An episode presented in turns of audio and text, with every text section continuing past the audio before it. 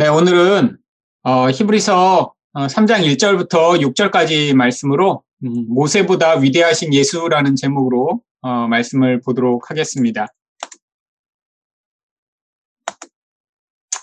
제가 1절부터 6절까지 어, 읽도록 할게요. 그러므로 함께 하늘의 부르심을 받은 거룩한 형제들아 우리가 믿는 도리의 사도이시며 대제사장이신 예수를 깊이 생각하라. 그는 자기를 세우신 이에게 신실하시기를 모세가 하나님의 온 집에서 한 것과 같이 하셨으니 그는 모세보다 더욱 영광을 받을 만한 것이 마치 집 지은 자가 그 집보다 더욱 존귀함 같으니라. 집마다 지은 이가 있으니 만물을 지으신 이는 하나님이시라. 또한 모세는 장래에 말할 것을 증언하기 위하여 하나님의 온 집에서 종으로 신실하였고 그리스도는 하나님의 집을 맡은 아들로서 그와 같이 하셨으니 우리가 소망의 확신과 자랑을 끝까지 굳게 잡고 있으면 우리는 그의 집이라. 아멘. 어, 우리가 지금 히브리서를 어, 지금 어, 1장부터 어, 차례대로 보고 있기 때문에 앞에서 또 뒤에서 무슨 얘기가 나오는 맥락 가운데 있는지 어, 잠깐 앞뒷 문맥을 보고자 합니다. 우리 지난번에 배운 내용은 구원이 창시되 되시는 예수님이 바로 우리 어, 그러니까 이제 창시자라는 건 음, 시작하시고 또 창조하신 음, 이제 절대자라는 뜻인데 그분이 왜 고난을 당하셨는지에 대해서 이제 배웠습니다. 네, 그리고 나서 이제 3장부터 이제 모세보다 위대하신 예수라는 이제 주제로 이제 구약을 어, 비교하면서 예수님이 어떤 분이신가 이제 좀 더 자세하게 얘기하고 있고요. 근데 이제 이 주제가 이제 뒤에까지 계속 연결되긴 하지만 이제 이 모세 이야기를 하다가 또 어, 이 모세가 예수를 모형하여 이스라엘 백성들에게 안식을 주고자 했는데 어, 그들이 결국 불신과 불순종으로 그 안식의 자리에 이르지 못한 과거의 일을 설명하기 위해 이 3장 하반절을 설명을 하고 있습니다. 어, 결국 이 모세와 예수 이야기를 시작한 것은 이제 뒤에 나오는 이 안식 이야기를 하기 위한 어, 이제 배경이에요. 이 성경에서 이 안식은 굉장히 중요한 주제입니다. 지금 우리가 예수를 믿는 음, 궁극적 목적점이라고도 할 수 있죠. 그래서 이제 그 이야기를 하기 위해 지금 이제 예수와 모세 이야기를 하며 오늘 바로 이제 모세보다 위대하신 예수가 어떤 분이신가 어, 이야기를 하고 있습니다. 이제 1절에 어, 그러므로 함께 하늘의 부르심을 받은 거룩한 형제들아 어, 우리가 믿는 도리의 사도이시며 대제사장이신 예수를 깊이 생각하라라고 나오는데 이 이제 3장 1절에 나오는 이 그러므로는 앞에서 설명한 내용을 전체로 받는 거예요. 아까 우리가 전 문맥에서 보았듯이 구원의 창시자이신 예수가 왜 고난을 받으셨는지 이제 2장에서 설명을 했는데 그 이야기를 받아서 고난을 당하신 예수님이 자비하고 신실한 대제사장이 되어 백성의 죄를 속량하시고 시험받는 자들을 도우실 수 있기 때문에라는 내용으로 그래서 예수님이 이렇게 우리를 도우실 수 있으니까 그 예수님을 깊이 생각하라라고 이제 설명을 하고 있는 것이죠. 자, 이 함께 하늘의 부르심을 받은 형제들이라고 이제 부르면서 우리들을 예수님과 같은 이제 부름을 받은 그 자리에 올려놓으며 우리들을 향해 거룩한 자라라고 지금 이야기를 하고 있습니다. 결국 그러니까 이 거룩한 삶을 계속해서 우리 이 땅에서 유지하기 위해 굉장히 중요한 요소로 여기서는 우리 믿는 도리의 사도시며 대제사장이신 이제 예수를 깊이 생각하라라고 어, 이야기를 하죠. 예수님을 이제 사도로 부른 경우는 성경에서 여기가 이제 유일합니다. 음, 다른 데서는 사도라고 하면 이제 예수님이 이제 전도를 위해 파송하신 예수님이 제자들을 얘기했는데 왜 여기서는 예수님을 사도라고 부르는 것일까요? 이 사도라는 그 말 자체가 원래 보냄을 받은 자라고 하는 뜻을 가지고 있어요. 그런데 여기서는 이 사도가 바로 우리들을 대표하여 바로 이 구원을 이루시고 또 우리들을 대표하여 이 구원의 자리로 우리를 이끄시는 하나님의 보냄을 받은 가장 대표되는 분이라는 의미로 예수님을 향해 사도라고 부르는 것입니다. 결국은 그러니까 이 사도, 맨 처음에 보냄을 받아 오신 이 예수를 우리가 계속 바라보고 그분을 따라가다 보면 바로 이 구원이 완성되는 자리에 갈 수 있다라고 하는 것이죠. 바로 이 예수님이 왜 우리를 도우실 수 있냐면 우리를 대표하여 하나님의 부름을 받으셨을 뿐 아니라 우리 대제사장이 되시기 때문입니다. 그래서 여기서 바로 예수를 깊이 생각하라라고 하는 게 영어로는 fix on your eyes라고 돼 있어요. 너희 눈을 그 예수께 고정하라 라고 하는 뜻이죠.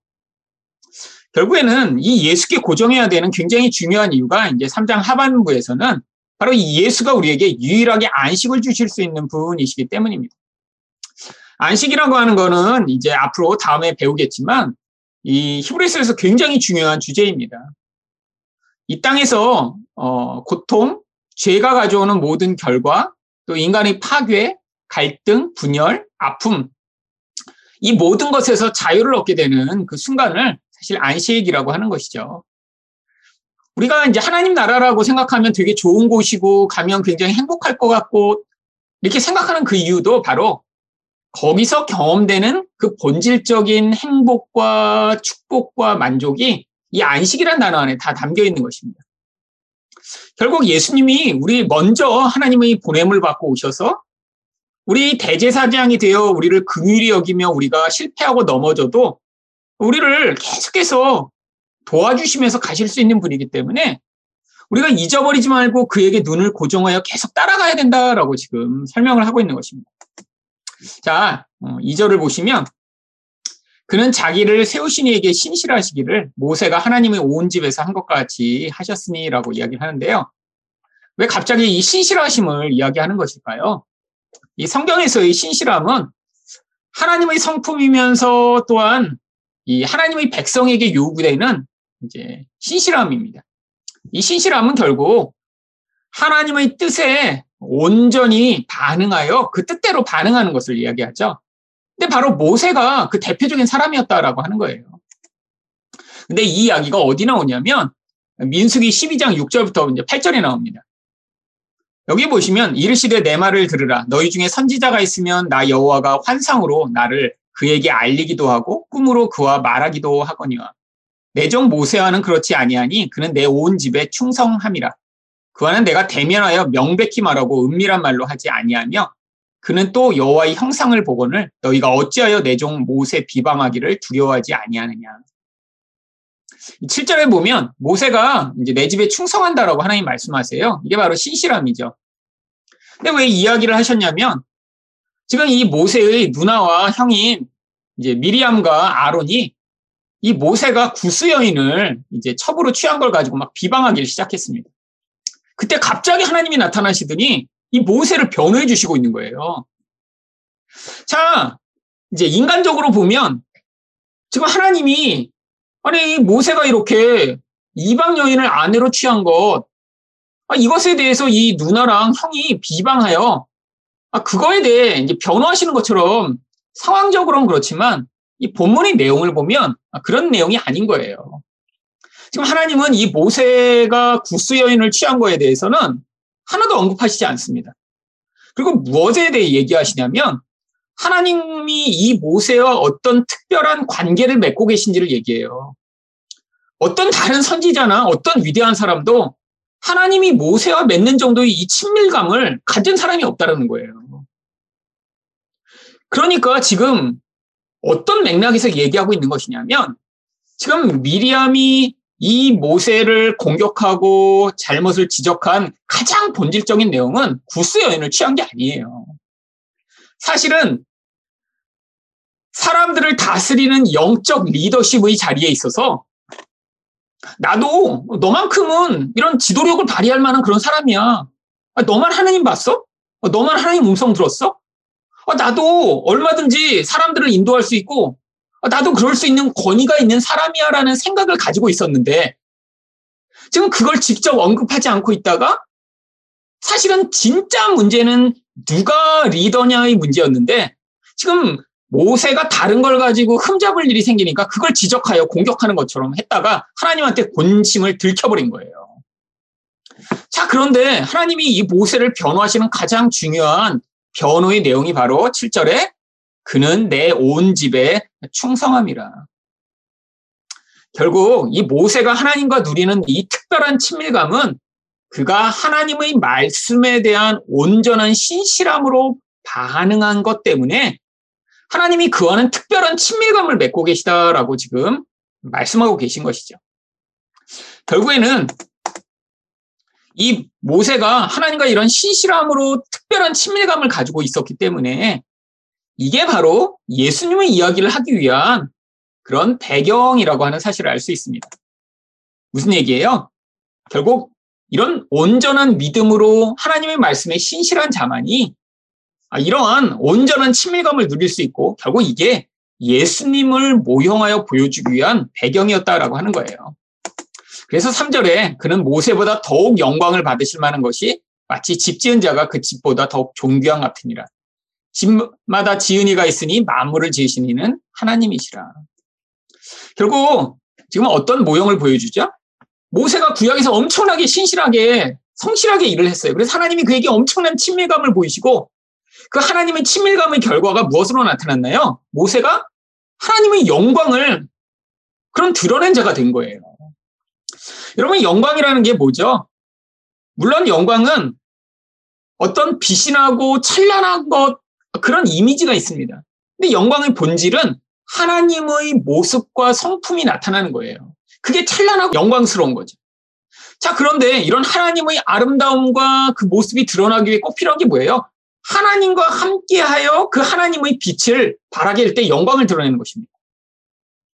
자, 그러니까 이 모세를 통해서 뭘 보여주고자 하셨냐면 모세가 이렇게 영광스럽게 구약에서 하나님의 모습을 드러내고 얼마나 영광이 강렬했는지 수건을 가려야 될 정도였잖아요.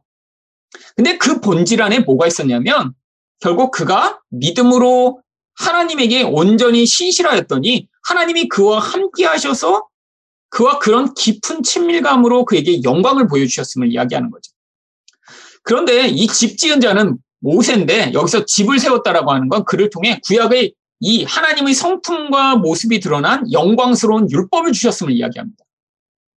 구약의 율법은 굉장히 영광스럽게 만들어진 거예요. 그 안에 하나님의 성품이 담겨 있습니다. 어떤 성품이요? 죄를 미워하시고 인간을 사랑하시고 인간은 지킬 수 없는 그 하나님의 온전하심이 담겨 있죠. 그러니까 율법만 보더라도 굉장히 영광스러운데 사실은 이게 무엇을 위한 거예요? 결국 만물의 창조자 되신 예수님이 창조물보다 훨씬 더 영광스럽고 온전한 분이라는 걸 보여주는 모형이었다는 거예요.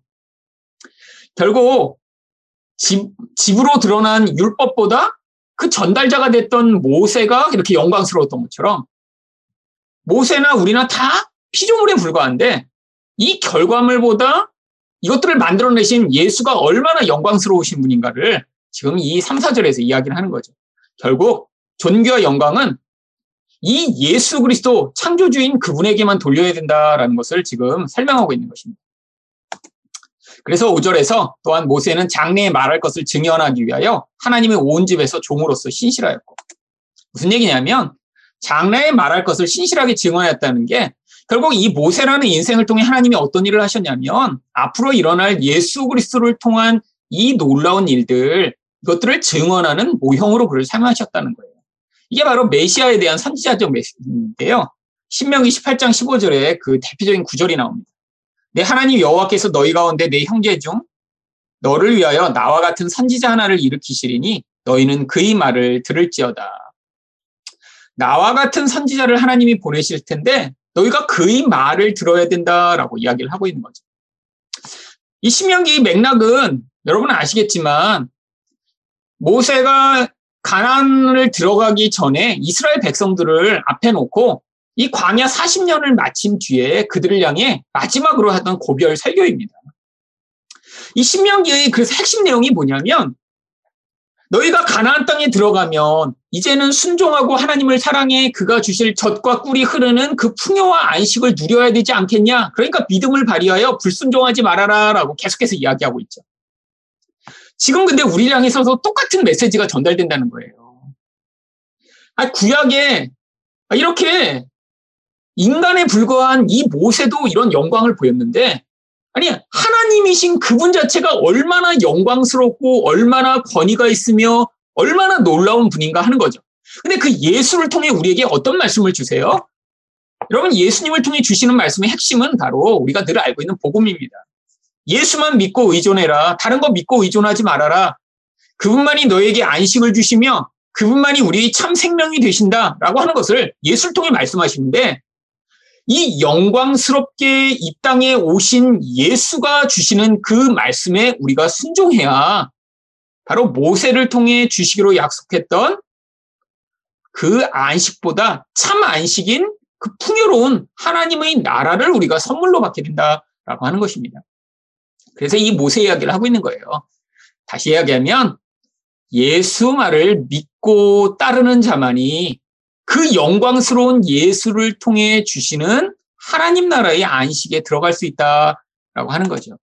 그래서 마지막 절에 이제 그리스도는 하나님의 집을 맡은 아들로서 그와 같이 하였으니 우리가 소망의 확신과 자랑을 끝까지 굳게 잡고 있으면 우리는 그의 집이라. 바로 예수님은 모세보다 훨씬 더 신실하신 분이세요. 하나님의 말씀대로 행하시는 분이에요. 하나님 말씀이 아니고는 하나도 그대로 행하시지 않는 분입니다. 그러니까 이분의 완전한 신실하심이 존재하니까 하나님이 약속하신 게 이 예수만 믿으면 반드시 이루어지게 되는 거죠. 그게 바로 뭐예요? 하나님의 집을 맡은 아들로서의 역할입니다. 하나님의 집이란 거는 사실 기업을 얘기하는데요. 기업이라는 건 성경에서 하나님이 백성에게 주시는 생존의 근거를 얘기합니다. 근데 나중에 이제 우리에게 우리가 어떻게 생명을 누리고 살 수 있어요? 결국에는 하나님이 예수 그리스도를 통해 하나님이 목적하신 이 하나님 나라를 완성해 우리로 하여금 그 안에서 하나님의 생명을 영원히 누리는 자 되도록 하시겠다라고 약속하고 계시죠. 그래서 결국 우리가 이 하나님의 안식, 하나님의 집, 뭐 다른 말로 하면 하나님의 나라, 또 천국 이곳에 참여하기 위해 꼭 필요한 것이 무엇인가요? 소망의 확신과 자랑을 끝까지 굳게 잡고 있어야 된다는 것입니다.